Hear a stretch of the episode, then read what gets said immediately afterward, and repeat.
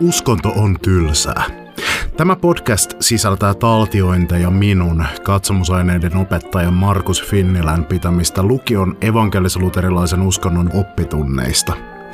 Ne sopivat lukiolaisille, kirjoituksiin valmistautuville abeille ja aiheesta muuten vaan kiinnostuneille. Opetus on lukion opetussuunnitelman 2021 mukaista ja aivan kuten koulun uskonnon opetus aina, tunnustuksetonta. Jaksot on aivan aitoja live- ja verkko-oppitunteja, mikä saattaa kuulua äänenlaadussa. Toisinaan mä viittaan mun käyttämiin dioihin. Ja vaikka opetuksen pitäisi olla ymmärrettävää myös ilman niitä, niin sellaisissa tilanteissa, joissa selkeästi oppitunnen runko rakentuu diojen varaan, olen mä linkittänyt ne show notesihin. Sitten ei muuta kuin puhelimet pois kourasta ja omille paikoille istumaan, koska uskonnon tunti käynnistyy nyt.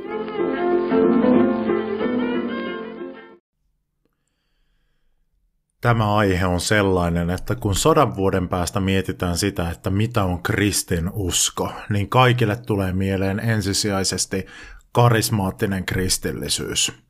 Mä en voi liikaa painottaa sitä, miten hullun merkittävästä asiasta on kysymys.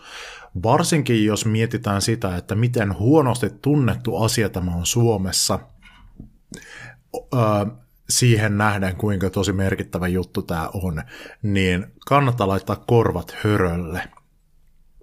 Karismaattinen kristillisyys on yksi nopeimmin kasvavasta mistään ikinä. Se on ehdottomasti kaikkein nopeiten kasvava uskonnollisuuden muoto. Se on kristinuskon suuntauksista kaikkein vahvimmin kasvussa oleva – ja sitä voisi nimittää tulevaisuuden kristen uskoksi. Tuossa on kuvia, jotka liittyvät karismaattiseen kristillisyyteen. Ensinnäkin tuo lintu tuossa ei ole lintu, vaan se on kyyhkynen, joka symboloi pyhää henkeä. Pyhä henke on se kolmiyhteisen Jumalan persona, joka on selkeästi ollut kristinuskon historian ajan pienimmässä roolissa – isästä Jumalasta kyllä puhutaan paljon ja Jeesuksesta, Jumalan pojasta luonnollisesti myös puhutaan paljon, mutta pyhä henki on sitten jäänyt monesti vähän silleen hämärän peitto aika monelle, että niin mikä tämä nyt onkaan, että joku lintu se on, mutta siis eh, tällä ei tarkoiteta lintua. Pyhä henki on raamatussa tapa puhua Jumalan tämmöisestä persoonallisesta elämän voimasta ja läsnäolosta, joka saa asioita aikaiseksi maailmassa, joka täyttää kaiken olemassaolollaan, antaa kaikelle elämän ja joka on toiminnassa siellä, missä luodaan jotain uutta tai kun ihminen vaikka alkaa uskoa tai kun tapahtuu ihmettekoja, niin ne lasketaan pyhän hengen toiminnan piiriin. Ja kyyhkynen on tyypillinen symboli – Karismaattista kristillisyyttä voidaan pitää pyhän hengen järisyttävänä comebackina kristinuskon keskiöön. Se on kristinuskon suuntaus, jossa painotetaan pyhän hengen toimintaa ihmisen elämässä. Pyhä henki, johon liitetään myös sellaisia ajatuksia, että hän on arvaamaton, mutta ei pelottavalla tavalla, vaan samanlaisella tavalla kuin joku taiteilija, joka on jo, joka tulee inspiraation valtaan ja joka on tosi luova, hieman erikoinen, mutta läsnäololtaan jotenkin sähköistävä. Karismaattisuuteen kuuluu ajatus siitä, että jotain uutta on tapahtumassa ja milloin tahansa vanhat perinteet voi mennä uusiksi, kun pyhä henki liikkuu ja puhaltaa uuteen suuntaan. Ylhäällä oikealla on Kuopion helluntai-seurakunta, joka kuuluu karismaattiseen kristillisyyteen – Vasemmalla taas on toinen helluntaiseurakunta maailmasta. Se ei ole Kuopiosta. Se on Hillsong-seurakunta, tämmöinen megakirkko, joka on, joka on tämmöinen areenamainen. Tämä Hillsong-seurakunta taitaa olla ä, Australiassa. Siellä toi näyttää ihan erilaiselta. Ja vieläpä erilaiselta näyttää tuossa alimmassa kuvassa, jossa paikallisia karismaattisia kristittyjä, en tiedä missä maassa tämä on otettu, on siinä rukoilemassa. Yksi kaveri on laskenut kätensä yhden tyypin päälle ja rukoilee, että tämä paranisi. Karismaattisessa kristillisyydessä on vahva usko siihen, että pyhä henki tekee samanlaisia ihmeitä, Jumala pyhän hengen kautta samanlaisia ihmeitä vielä tänä päivänä kuin raamatun aikoina. Ja esimerkiksi Jumalan äänen kuuleminen sisimmässään, Jumalan johdatuksen kokeminen ja ihme paraneminen ovat ihan juttuja. Ja monella karismaattisella kristityllä on kokemuksia, joita he kuvaa tällaisilla sanoilla. Karismaattisuus on vaikeampaa luokitella tai siis sijoittaa kristinuskon suuntausten joukkoon kuin muut suuntaukset, johtuen siitä, että se on osittain oma suuntauksensa, osittain se toimii taas muiden suuntausten sisällä. Tässä on tämä kirkkopuu, enkä ole edes yrittänyt laittaa karismaattisuutta tähän. Tässä on siis ortodoksinen kirkko ja katolinen kirkko, jotka erkani 1054. 1517 Luther teki mitä teki, syntyi protestanttisuus. Karismaattisuus, nyt jos mä piirtäisin sen tuohon, niin se lähtisi liikkeelle protestanttisuudesta.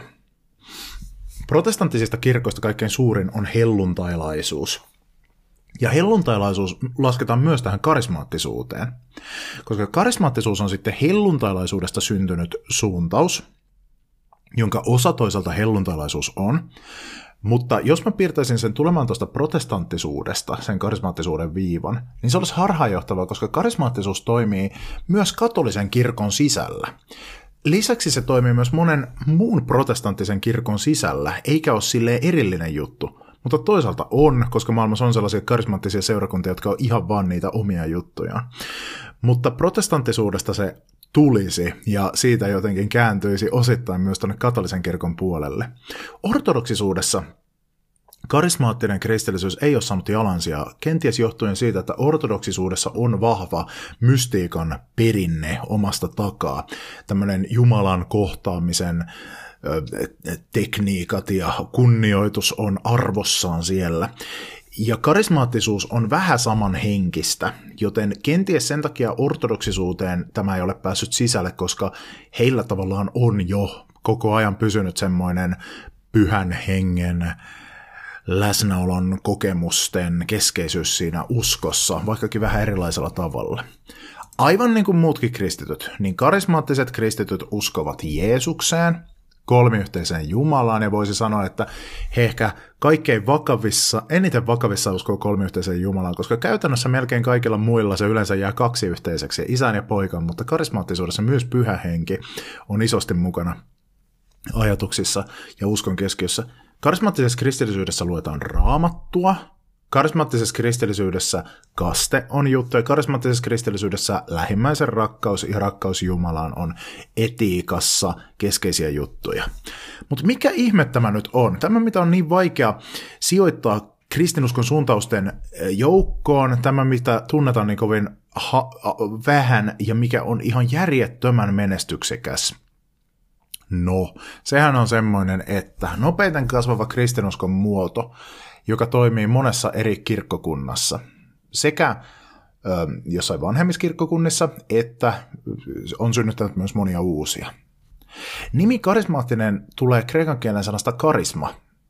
Arkikielessä sana karisma ja yleiskielessä tarkoittaa ihmisen tämmöistä vetovoimaa tai viehätysvoimaa.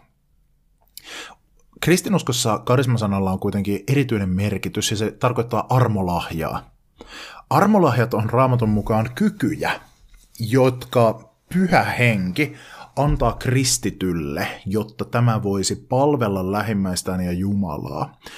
Ö, osa näistä armolahjoista mielletään yliluonnollisiksi, puhutaan niistä kohta enemmän, osa taas ihan luonnollisiksi kyvyiksi tyyliin, vaikkapa musikaalisuus, joka Jumalan käytössä tai yhteistyössä pyhän hengen kanssa muuttuu armolahjaksi ja se tulee osaksi Jumalan suunnitelmia.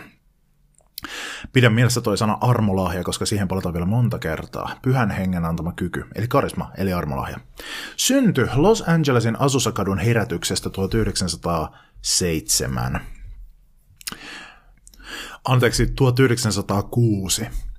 Tässä sai siis alkunsa siitä, kun ö, Kaliforniassa oli joukko kristittyjä, jotka rukoilivat, piti tämmöistä rukouspiiriä tarkoituksenaan ö, kokea jotain samanlaista, mitä raamatus kuvataan apostolien, eli Jeesuksen ekojen seuraajien, jotka sai häneltä valtuutuksen viedä sanomaan kaikkialle maailmaa, mitä heidän sanotaan kokeneen ensimmäisenä helluntaina. Ja kohta katsotaan se raamatun kohta. Uudessa testamentissa kuvataan monia sellaisia tilanteita, joissa joku ihminen täyttyy pyhällä hengellä. Ja sitten on sitten merkkinä se, että hän saa jonkinlaista tämmöistä sisäistä voimaa, tai tapahtuu jotain yliluonnollista, tai hän saa jonkinlaista rohkeutta, tai voimakkaan kokemuksen siitä, että Jumala on läsnä.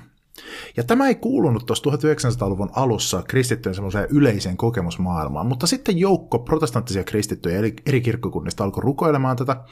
Ja sitten yksi nuori nainen nimeltä Agnes Osman, hän koki tämmöisen pyhällä hengellä täyttämisen kokemuksen, joka tunnistettiin sitten, että tämä on sitä samaa, mistä Uudessa testamentissa puhutaan. Voimakas tunnekokemus, jonka seurauksena hän myös alkoi puhua kielillä. Eli puhua itselleen vierasta tuntematonta kieltä tai tuntemattomia sanoja, joka sitten otettiin tämmöisenä pyhän hengen armolahjana, raamatussa mainittuna kielellä puhumisen lahjana, joka on tämmöinen henkilökohtainen rukouksen kieli. Ja se sitten alkoi siitä leviämään. Muutkin alkoi saada näitä kokemuksia, ja sitten ihan hullun paljon ihmisiä kiinnostui tästä, ja tuonne Azusa-kadulle suorastaan niin kuin virtasi ihmisiä, jotka tulivat uskoon ja kokivat sitten tämmöisen pyhällä hengellä täyttymisen. Tästä sai alkunsa helluntailaisuus, joka sitten myöhemmin synnytti tämän koko karismaattisen kristillisyyden. Ja se on ollut ennennäkemätön menestystarina, joka perustuu aika paljon tämmöiseen kokemuksellisuuteen. Jäsenmäärä on järjettömät 750 miljoonaa, siis 750 miljoonaa. Jossakin arvioitiin, että yli 800 miljoonaa jo. Tätä on vaikea arvioida monestakin syystä. Yksi syy on se, että kun näitä ei rekisteröidä tai listata mihinkään, joten se pitää vähän niin kuin koettaa päätellä. Toinen syy on se, että riippuu vähän, että lasketaanko esimerkiksi semmoiset niin sanotut Afrikan itsenäiset kirkot tähän kuuluvaksi vai ei, ja, ja muutakin tämmöisiä, mutta siis mieti, että reilu sata vuotta sitten oli nolla karismaattista kristittyä, ja nyt niitä on yhtäkkiä jostakin ilmestynyt melkein miljardi. Koskaan ikinä ennen ei ole tapahtunut tämmöistä. Tämä ihan järjettömällä tavalla muuttaa paitsi kristinuskoa, niin myös koko maailmaa. Tärkeimmät kannatusalueet karismaattisella kristillisyydellä on latinalainen Amerikka, Saharan eteläpuolinen Afrikka ja sitten vähemmissä määrin Yhdysvallat. Eteläinen pallonpuolisko on se, missä karismaattisuus kasvaa kaikkein eniten erilaisissa muodoissaan, joita on tosi monenmoisia. Ja keskeisenä painotuksina, tai tämmöisenä spesiaalipainotuksena, mitä niin kuin kaikkien kristittyjen kannattamien juttujen lisäksi painotetaan erityisesti, on pyhän hengen yliluonnollisen toiminnan kokeminen arjessa, esimerkiksi armolahjoina. Eli karismaattisuudessa niin kuin se, että, että ajatellaan, että Jumala toimii maailmassa, niin se ei ole vain joku juttu, mistä luetaan raamatusta tai mitä niin kuin mietitään jossain tarinoissa, vaan ihanteena on, että koko elämä olisi sellaisen kokemista. Ja tyypillisesti karismaattinen kristitty kertookin elämäntarinansa siten, että siinä on tämmöisiä tilanteita, jotka hän, joissa hän itse näkee Jumalan vaikutuksen. Eli siinä Jumala ei ole joku semmoinen, jonka ajateltaisiin olevan jossain kaukana luonut maailma joskus, vaan Jumala on ihan arjen valinnoissa mukana. Että, että äh, Herra puhui mulle, että että mene siihen ja siihen kouluun opiskelemaan. Niin kuin jo, jollakin saattaa olla tämmöinen ajatus siitä on eri tasoja, mutta niitä kaikkia yhdistää se, että jollakin tavalla ajatellaan niissä, että pyhä henki toimii luonnollisesti ja yliluonnollisesti ihan arkielämässä. Tähän kuuluu pyhällä hengellä täyttämisen kokemus ja muut hengelliset kokemukset. Pyhällä hengellä täyttämisellä tarkoitetaan semmoista kokemusta, että ihminen rukoilee ja sitten hän saa jonkinlaisen tämmöisen ö, elämyksen, joka tulkitaan sellaiseksi, että nyt on Jumalan pyhä henki jotenkin vaikuttanut häneen erityisellä tavalla. Niitä on tosi monenlaisia, mutta mä kerron tämmöisen stereotyyppisen esimerkin, että miltä se, miltä se näyttää. Eli on joku nuorten leiri, siellä on iltahartaus. Nuoret rukoilee toistensa puolesta, laskee käsiä toistensa päiden päälle ja rukoilee, että Jumala siunaa tätä tyyppiä ja, ja siunaa hänen läheisiä ja kaikkia ja täytä hänet sinun hengelläsi.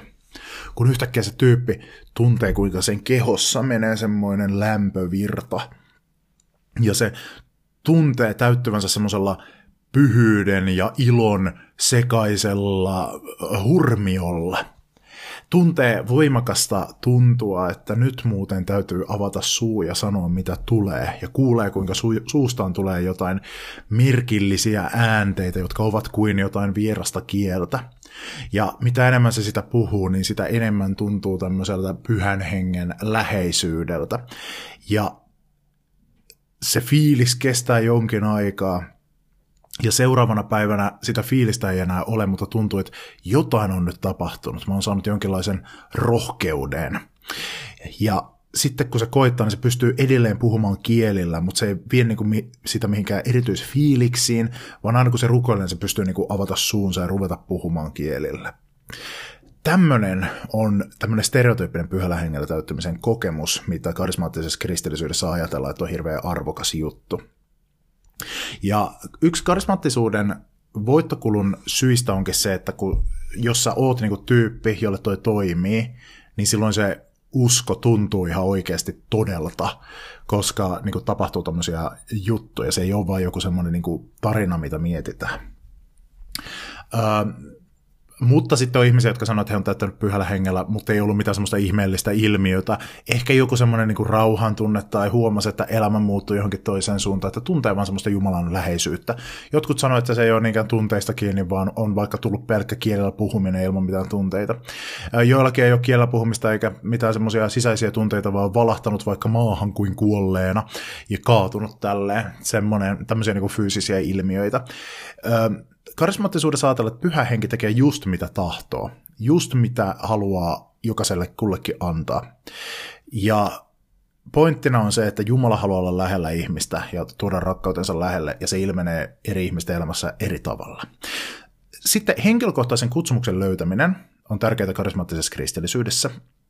Tyypillisesti siinä ajatellaan, että Jumala on luonut sun, sun kiinnostuksen kohteet, sun ö, taipumukset, kyvyt, persoonallisuuspiirteet sitä varten, että sä ottaisit ne käyttöön rohkeasti ja antaisit sun potentiaalin nousta tavallaan siihen, mikä, mitä kaikkea siitä voikaan tulla siitä joillakin on semmoinen ajatus, että Jumalalla on ihan tietty suunnitelma jokaista varten, josta ne kyvyt kertoo ja sun pitää löytää se paikka.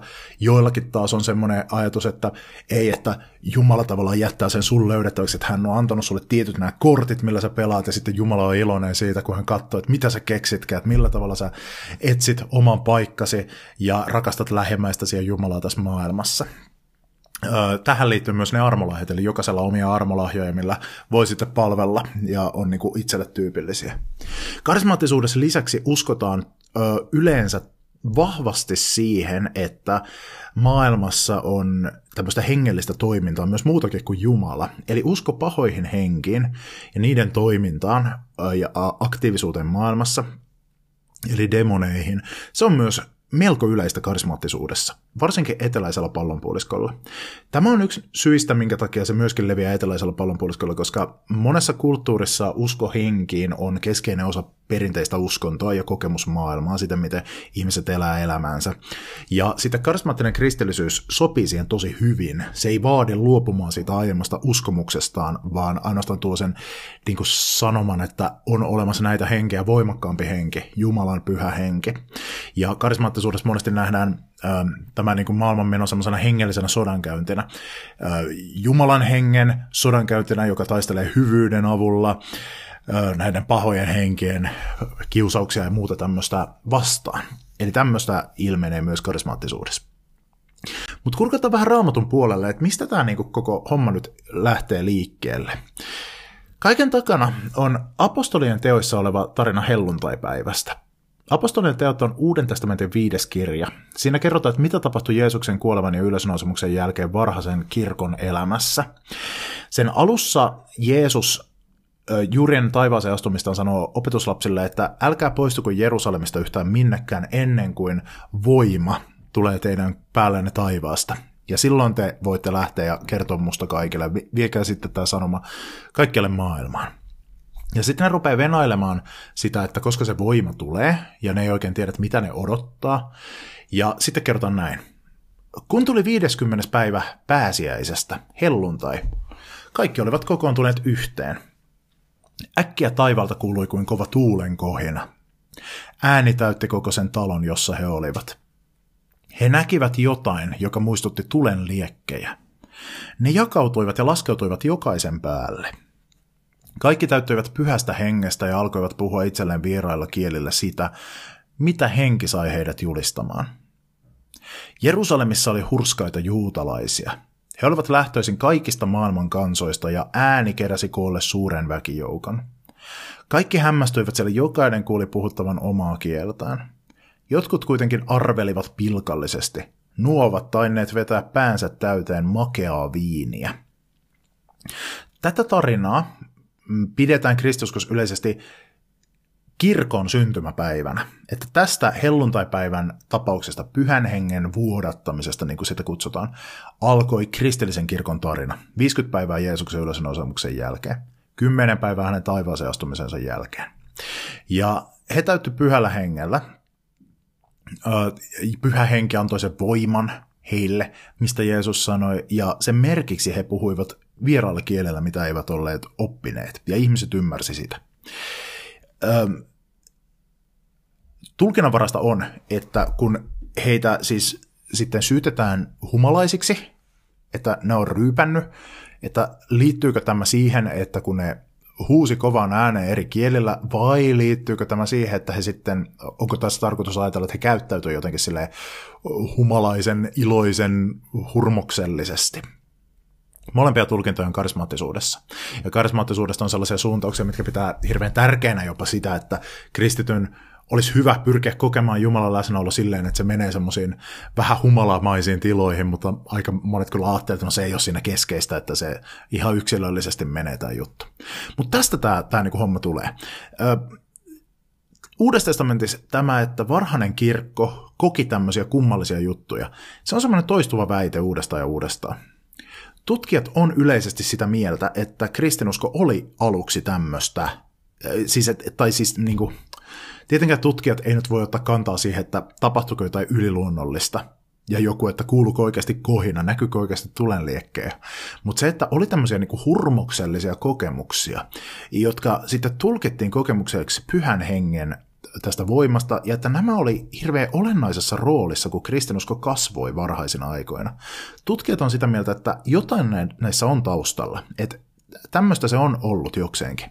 Mutta sitten kun kristinusko alkoi sille niin kuin kehittymään, ja siihen tuli esimerkiksi pappihierarkia kehittyä tälle ja kirkko vähän niin kuin järjestäytyi sen, siitä alun vapaasta meiningistä eteenpäin, niin sitten se jäi taka-alalle, tämmöinen karismaattinen toiminta, eli tämmöinen pyhän hengen kokemisen toiminta. Ja karismaattisuudessa nyt pyritään siis tähän samaan. Ja tämä on se lähtökohta, mistä se silloin 1906 siellä Los Angelesin Azusa-kadullakin lähti. Eli haluttiin tätä samaa kokea.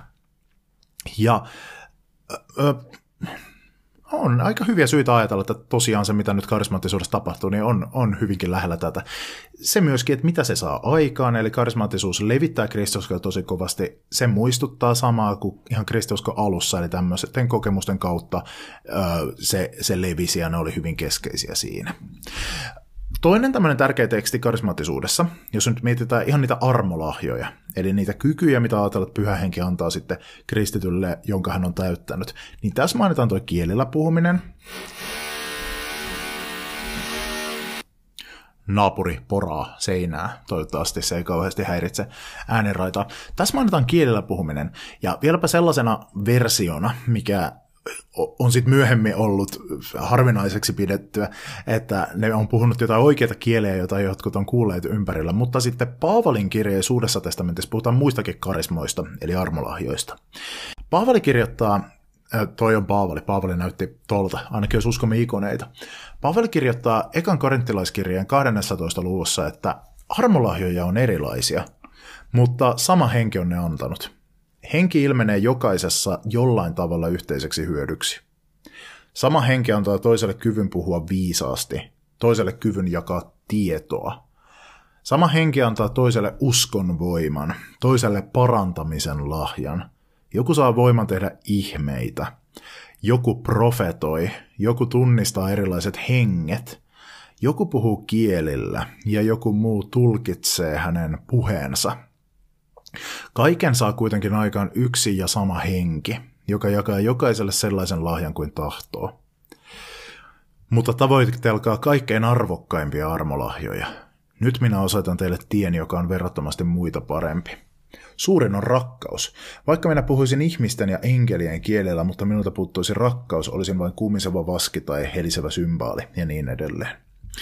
Tuttu Ramton kohta, joka luetaan häissä tavallisesti, mutta sitä edeltää tämä ihan hullun karismaattinen kohta, missä Paavali luettelee erilaisia armolahjoja. Et siellä on ö, parantamisen lahja, siellä on profetoiminen. Profetoimisella ei tarkoiteta Uudessa testamentissa ennustamista, niin kuin mitä se tarkoittaa arkikielessä, vaan se tarkoittaa Jumalan sanoman välittämistä johonkin tiettyyn tilanteeseen. Karismaattisessa kristillisyydessä se yleensä koetaan, sen koetaan olevan sitä, että joku ihminen rukoillessaan saa hyvin vahvan semmoisen tunteen, että ei vitsi, nyt mun pitää mennä sanomaan tälle ja tälle tyypille näin tai näin. Että onkohan tämä nyt totta vai ei.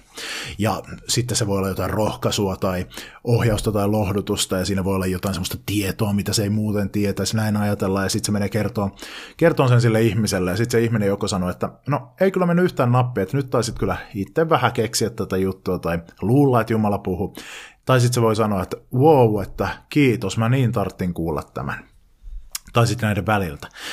Karismaattisuudessa nimittäin ajatellaan, että profetoiminen on vajavaista, että se, nämä armolahjat ei ole erehtymättömiä, vaan ne on sitä, että pyhä henki, tavallaan niin kuin, tai ihmiset saa vähän niin kuin välähdyksiä pyhältä hengeltä, mutta se tulee aina ihmisen omien, oman ymmärryksen omien sanojen läpi ja tälle. Että se on jonkinlaista virittäytymistä semmoiselle hengelliselle taajuudelle, mutta ne eivät koskaan ole semmoisia erehtymättömiä tai sataprosenttisen toimivia, koska ne on aina ihmisen toimintaa, jossa ajatellaan, että pyhä henki on mukana. Mm, mitäs muuta? Kielten selittäminen, eli viitataan siis siihen, että joku puhuu kielellä, niin sitten ajatellaan, että senkin joku voisi saada selityksen siihen ja kertoa sen seurakunnille, seurakunnalle. Henkien erottaminen, se viittaa siihen, että tunnistetaan, että onko jossain jutussa toiminnassa Jumalan pyhä henki, ihmisen henki, paha henki vai niin edelleen. Mutta sitten huomaa, että miten Paavali siis, niin kuin, mihin hän kohdistaa sitten tämän jutun. Eli tämä kaikki johtaa rakkauteen. Ja Paavali sitten kirjoittaakin siinä kuuluisessa kohdassa, että vaikka mä puhuisin ihmistä ja enkelien kielillä, mutta minulta puuttuisi rakkaus, olisin vain kummiseva vaski tai helisevä symbaali. Eli Paavali näyttää erottavan armolahjat ja rakkauden toisistaan sitä, että ihmisellä voi olla periaatteessa tämmöisiä hienoja armolahjoja, mutta rakkaus on oikeasti paljon, paljon, paljon, paljon, paljon, paljon tärkeämpää. Ja oikeastaan noin niin armolahjat on ihan turhia ilman sitä, että ihminen oikeasti rakastaa. Että jos näistä pitäisi valita, niin pitäisi valita rakkaus, mutta Paavali itsekin kirjoitti, että hän puhui kielillä enemmän kuin kukaan muu. Uudessa testamentissa siis näin kirjoittaa. Mutta tätä pidetään karismaattisuudesta tätä kohtaa semmoisena jonkinlaisena prototyyppimäisenä suuntaan antavana listana siitä, että minkälaisia armolahjoja sitä on odotettavissa sellaiselle ihmiselle, joka, joka on avoin sille, että pyhä henki niitä antaa sellainen ihminen, joka ei sit usko näihin, joka niinku ajattelee, että no okei, toi on niinku höpöhommaa tämä koko juttu, niin hän saattaa sitten ajatella, että no nämä profetiat ja muut, ne on tämmöistä, että että ihmiset tulkitsee jotakin tiettyjä ajatuksia tai merkkejä, mitä ne huomaa ympärillään, niin pyhän hengen puheena.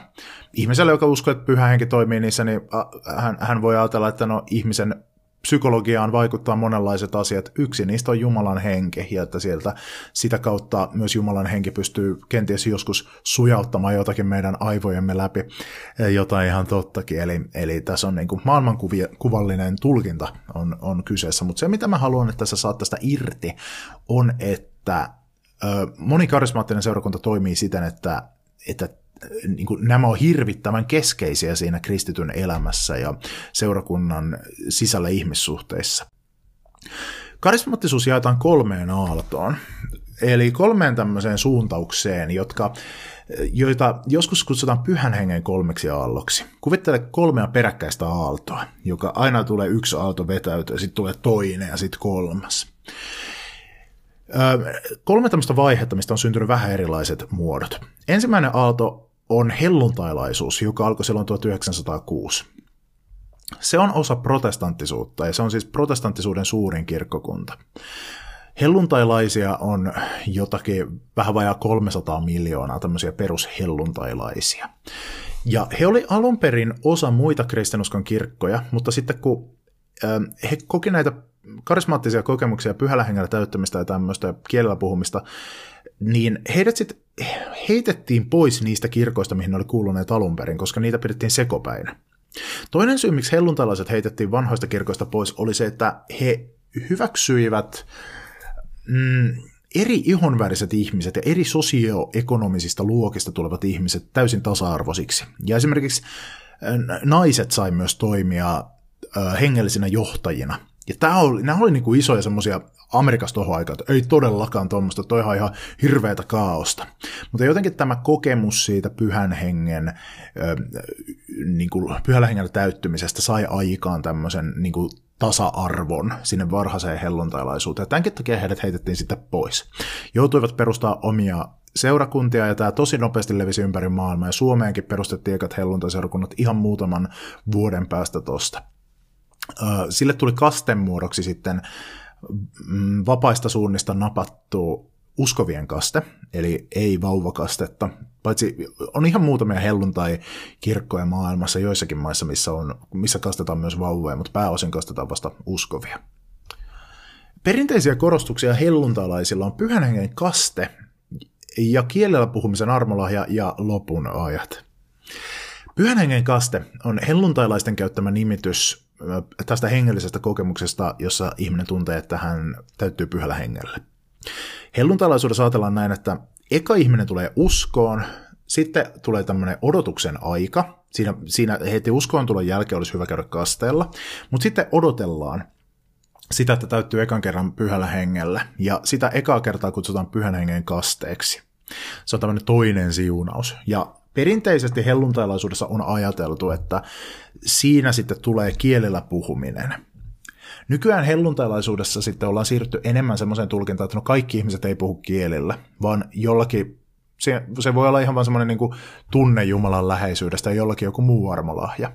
Koska on havaittu, että, että no kaikki kristityt ei koskaan puhu kielellä. Sitä ei vaan tuu kaikille. Niin sitten ollaan tavallaan korjattu sitä, että no okei, näyttää siltä, että tässä erehdyttiin. Kielellä puhumista on tutkittu jonkin verran neuro mm, tutkimuksella, eli on kuvattu aivoja, että mitä tapahtuu silloin, kun ihminen puhuu kielillä. Ja sen verran on saatu selville, että okei, ne ihmiset ei ole hulluja. Päinvastoin on jonkin verran näyttöä siitä, että kielellä puhuvat ihmiset on tasapainoisempia kuin muut ihmiset joiltakin osin psykologisesti. Toiseksi tiedetään, että no ne ei keksi sitä aktiivisesti, että se ei ole sama kuin siansaksan puhuminen, vaan aivot näyttää tosi erilaiselta, kuin ihminen puhuu kielillä verrattuna siihen, kun joku keksii siansaksaa. Se, mitä aivoissa tapahtuu, niin se muistuttaa tietyissä määrin tiettyjä meditaation muotoja. Ja se, ne alueet aivoista, jotka on on niin kuin isosti käynnissä silloin, kun ihminen keksii siansaksaa tai puhuu jotakin, niin niissä taas aktiivisuus vähenee, kun ihminen puhuu kielillä. Tämän tarkemmin ei tiedetä. Sitten on tutkittu myös, että no onko ne jotain oikeita kieltä, ja toki on niin kuin paljonkin tarinoita siitä, että joku on jossakin ollut puhumassa jotakin kielellä jossain rukoustilanteessa, ja sitten joku on tullut sanomaan, että oo, sinä puhuit tätä minun isoisani murretta, jota tuolla viidakossa puhutaan. Mutta, mutta ei ole mitään semmoista tarinaa, josta olisi tieteelliset kriteeristöt täyttävää todistusaineistoa olemassa. Mutta ei välttämättä ole ongelma helluntalaisuudelle ja karismaattisuudelle, koska ne tuntee myös tämmöisen konseptin kuin enkelien kielellä puhuminen joka siis tulkitaan tämmöiseksi puheeksi, joka ei ole mitään kieltä, vaan enemmän tämmöistä niin kuin hengellisyyden ilmaisua, jonka pyhänke antaa tämmöisessä merkityksettömien tavujen muodossa. Se kielellä puhumisen merkitys nähdään siis sellaisena, että se on äärimmäisen intiimiä rukousta, joka, jonka sanat tulee pyhältä hengeltä jossakin mielessä ainakin, ja jossa siis ihminen periaatteessa pyhän hengen kanssa käsittelee sellaisia asioita, jotka on niin syviä, että ihminen ei kenties itsekään ole niistä tietoinen. Salaisuuksia hengessä, näin sitä kuvataan raamatussa. Helluntailaisuus tekee myös paljon yhteiskunnallista työtä. Eli mä kerroin siitä, että varhaisessa helluntailaisuudessa oli semmoinen tosi vahva semmoinen rotujen ja sukupuolten välinen tasa-arvohomma. Se, se vähän niin kuin valitettavasti sitten lopahti sen alkuhuuman jälkeen, mutta kyllä semmoinen yhteiskunnallinen meininki on jäänyt helluntailaisuuteen. Esimerkiksi Suomessa Suomen helluntai liike, johon kuuluu jotain 50 000 ihmistä, niin tekee paljon kokoaan suurempaa työtä. FIDA on Suomen helluntailaisten lähetys- ja kehitysyhteistyöjärjestö, joka paitsi tekee lähetystyötä, niin myös auttaa ympäri maailmaa köyhiä ja vähäosaisia, rakentaa kouluja, antaa apua eri puolilla maailmaa yhteiskunnille, että ne pääsee jaloille ja niin kuin, saa niin kuin, itse, itse hankittua elantonsa siellä ja saa niin kuin, homman rullaamaan ja näin poispäin. Tosi hyvää duunia tekee. Mm, helluntailaisuudella näyttäisi olevan sellainen vaikutus, että minne se leviää, niin siellä esimerkiksi tyttöjen koulutustaso kasvaa. Se liittyy kenties siihen, että ajatellaan, että ihan jokaisella on joku tämmöinen rooli ja kyvyt, mitkä Jumala on antanut sulle, ja älä välitä siitä, mitä muut sanoo, vaan seuraa niitä sun kykyjä ja taipumuksia ja armolahjoja, niin tämä sitten kenties onnist- saa myös aikaan sitä, että vaikka tytöt semmoisissa kulttuureissa, missä heitä ei ole perinteisesti päästetty kouluun, niin he, hekin sitten niin kuin seuraa sitä, kun he uskoo, että se on Jumalan tahto heidän elämälleen. Toinen aalto karismaattisesta kristillisyydestä on sitten karismaattinen liike – 1960-luvulla. Se on ekumeeninen, eli kristittyjen eri suuntauksia yhdistävä suuntaus, joka toimii vanhojen protestanttisen kirkkojen, esimerkiksi evankelisluterilaisuus ja katolisen kirkon sisällä. Kun tultiin 1960-luvulle, oli kulunut reilu 50 vuotta siitä, kun toi helluntailaisuus syntyi suku, sukupolvet oli vähän vaihtunut. Ö, muissa kirkkokunnissa alettiin pikkuhiljaa tulla siihen tulokseen, että no, ehkä noin helluntalaiset on sittenkin ihan kristittyjä. Et ehkä ne ei olekaan mitään sekopäitä, vaan jotka jotain tuolla on, on, on seonnut päästä ja siksi puhuu kielillä, vaan ehkä ne on niinku ihan, ihan kristittyjä niin kuin me muutkin. Ja alettiinkin sitten muissa kirkoissa miettimään, että olisiko meillä jotain opettavaa helluntailaisilta. Ja sitten alkoi eri kirkoissa tälleen puolispontaanisti leviämään, tämmöisissä perinteisissä kirkoissa, helluntailaistyyppinen ö, hengellisyys. Eli tavoiteltiin pyhällä hengellä täyttämistä, Jumalan johdatuksen kokemista, Jumalan äänen kuulemista, ö, armolahjoja, niin kuin kielellä puhumista, profetointia, ihmeparantamista. Helluntailainen tämmöinen ylistystapa levisi karisma, äh, muihin kirkkoihin. Helluntailaisuudessa äh, on aika yleistä semmoinen, että kun lauletaan Jumalan palveluksessa Jumalalle, niin nykyään varsinkin monesti tehdään niin, että se on semmoista semmoista ylistyslaulua, jossa puhutaan paljon tunteista, se on semmoinen henkilökohtainen jumalaisuuden, saatetaan nostaa kädet ylös ja se musiikki on semmoista tosi nykyaikaista ja jotain semmoista pop-rock-tyyppistä musiikkia, kädet ylös ja silmät saatetaan mm, antautumisen ja eläytymisen merkiksi sulkea, niin tämmöiset jutut levisi sitten noihin muihin kirkkoihin. Mutta kun ihmisiä esimerkiksi evankelis-luterilaisessa kirkossa, anglikaanisessa kirkossa, reformoidussa kirkossa, katolisessa kirkossa, kun he koki näitä samoja juttuja kuin helluntailaiset, pyhällä hengellä täyttämistä armolahjoja ja muuta semmoista, niin he kieltäytyivät lähtemästä niistä omista kirkoistaan he teki tämmöisen uuden ratkaisun, että ei meistä tarvitse tulla helluntailaisia. Jos kerran pyhä henki hyväksyi meidät silloin, kun me oltiin luterilaisia ja katolilaisia, ja me saatiin kokea tämä pyhällä täyttäminen siihen, silloin, niin jäädään sitten siihen. Ja niinpä tämä toimii nykyään noissa kaikissa eri kirkoissa. Se, silloin on ollut melkeinpä aina aluksi se niin kuin virallisen kirkon suhtautuminen on ollut semmoinen nihkeä että ää, älkää nyt viittikö, että älkää tehkö tästäkin meidän, niin kuin, meillä on tässä hyvät niin kuin, traditiot käynnissä, että älkää tehkö tästä tämmöistä helluntaiseurakuntaa. Mutta siitä oikeastaan niin kuin, toi karismaattinen kristillisyys on tänä päivänä joko semmoinen, että no kyllä se nyt niin kuin, hyväksytään, että kyllä saatte olla tässä, mutta älkää olko liikaa häiriöksi. Tai jopa silleen niin kuin, ollaan iloisia siitä, silleen, että todellakin, että antaa mennä sanotaanko näin, että evankelis-luterilaisessa kirkossa se vähän, vähän on silleen, että no olkaa nyt täällä, mutta ei, älkää tehkö niin suurta numeroa.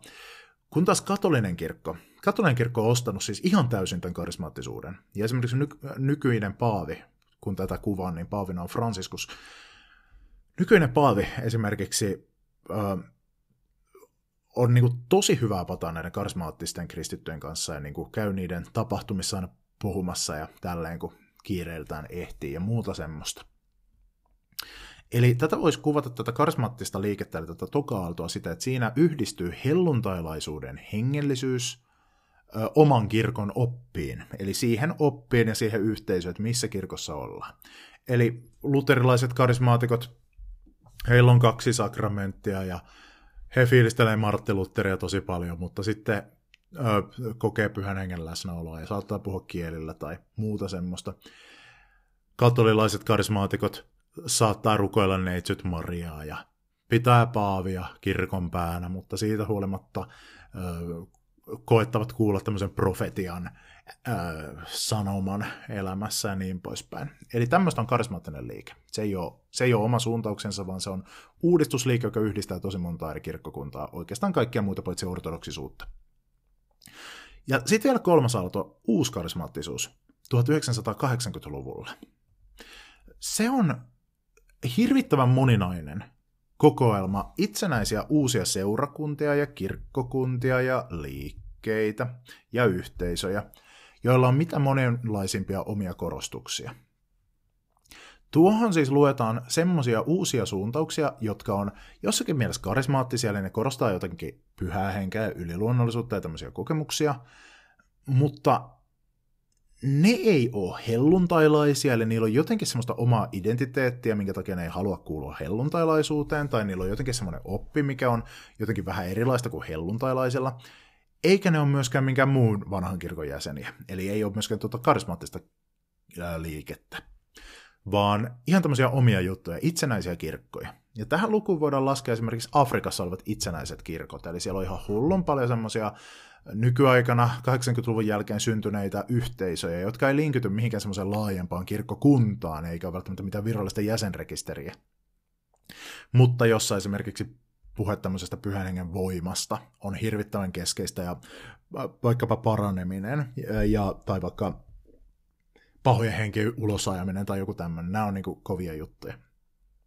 Tai sitten se voi olla semmoista kevyt karismaattisuutta, että se on niinku aika semmoinen rauhallinen seurakunta, mutta sitten niinku ollaan avoimia sille, että no joskus pyhä henki saattaa johdattaa meitä johonkin uuteen suuntaan. Sekin voidaan niinku laskea karismaattisuudeksi. Tämä uusi karismaattisuus on sellaista, että se muotoutuu aina sen niinku paikallisen kulttuurin mukaan, että ne niinku tavat, vaikka afrikkalaisessa uuskarismaattisessa kirkossa – on tietynlaisia niin kuin paikallisesta kulttuurista nousevaa, ja sitten vaikka Suomessa uskorismattisessa kirkossa otetaan paljon vaikutteita populaarikulttuurista ja vaikka jostain yritysmaailmasta ja kaikesta tämmöisestä, eli se on tosi mukautuvainen juttu. Tähän uuskarismaattisuuteen liittyy myös semmoinen ilmiö, minkä useimmat karismaattiset kristityt ja kristityt ylipäätään torjuvat negatiivisena, ja se on menestysteologia. Jotkut uuskarismaatikot kannattavat menestysteologiaa, se on kiistelty oppi, jonka mukaan Jumala lahjoittaa terveyden ja rikkautta niille, jotka uskovat häneen. Menestysteologian mukaan Kristus kuoli sovittaakseen synnit, mutta myös tuodakseen meille taloudellisen menestyksen. Ja sen takia kristityn oikeus on vaatia Jumalalta rahaa ja terveyttä. Ja jos sinä osoitat Jumalalle uskosi häneen, vahvasti, niin sitten automaattisesti Jumala on velvoitettu antamaan sulle kaiken hyvän. Parantamaan sut sairauksista antamaan sulle tilille ihan sikana rahaa. Ja no miten se usko osoitetaan? Ka- no kahdella pääasiallisella tavalla. A. Puhumalla ääneen niitä asioita, että Jeesuksen nimessä mun tilillä on miljoona euroa ja Jeesuksen nimessä mä paranen tästä mun vesirokosta. Ja uskomalla siihen todella. Ja B ottamalla askeleita, jotka osoittaa, että sä todella uskot olevasi täysin Jumalan varassa. No minkälaisia nämä askeleet vaikka on? Esimerkiksi, jos sä teet juttuja, mitkä osoittaa, että sä luotat jopa taloudessakin siihen, että Jumala pitää huolen. No miten sä voit sen osoittaa? Antamalla rahaa pois, koska sitten sä niin näytät Jumalalle, että Jumala, mä annan mun rahaa pois, koska mä luotan niin paljon suhun, että mä uskon, että siitä huolimatta sä pidät musta huolta. No, mihin sun kannattaa lahjoittaa rahaa pois? Esimerkiksi sun seurakunnalle ja pastorin taskuun. Onkin aika tyypillistä, että menestysteologiaa saarnaavilla pastoreilla ja saarnaajilla sun muilla profeetoilla on ihan törkeästi rahaa ja autoja ja ranteet täynnä kultakelloja ja ja niin isot kartanot ja niin poispäin. Mikä tietenkin on sitten heille semmoinen, että he voi todistaa sille, että kattokaa tämä toimii tai juttu, että kattokaa miten rikas mä oon. Jumala on näin paljon mua siunannut, koska mä uskon oikein, että sinäkin pystyt tähän, jos uskot vaan oikealla tavalla. No mitä sitten, jos sä et saakaan rahaa tai terveyttä, sä vaikka sairastut vakavasti, no se kertoo siitä, että sä et ole uskonut tarpeeksi hyvin, eli oma vika, vitsin tyhmä, kun et ole ottanut uskon askeleita. Eli yritä kovempaa ja anna vähän lisää rahaa pastorille. Helluntailaiset, karismaattiset ja useimmat uuskarismaattiset pääsääntöisesti sanoo tästä, että hyi että, että ei todellakaan. Että ei me haluta olla tuommoisen kanssa missään tekemisessä. Toihan on ihan hirvittävä oppi, jota ei ole perusteltavissa raamatus, raamatulla yhtään. Että Jeesus oli köyhä, koditon, raksamies, ei mikään upporikkas tyyppi, ja joka niinku kuoli siten, että hänet kidutettiin ja naulattiin kiinni puuhun. Että miten se nyt sopii yhteen tämmöisen kanssa, että joku menestys on hirveän tärkeä arvo. Mutta se leviää, ja valitettavasti sillä huijataan varsinkin köyhempiä ja kaikkein niin kuin, vähäosaisempia ihmisiä, jotka saattaa turvautua siihen niin kuin, viimeisenä olien kortenaan ja laittaa all in johonkin menestysteologian juttuun. Vaikka kristinusko on siis perinteisesti opettanut, että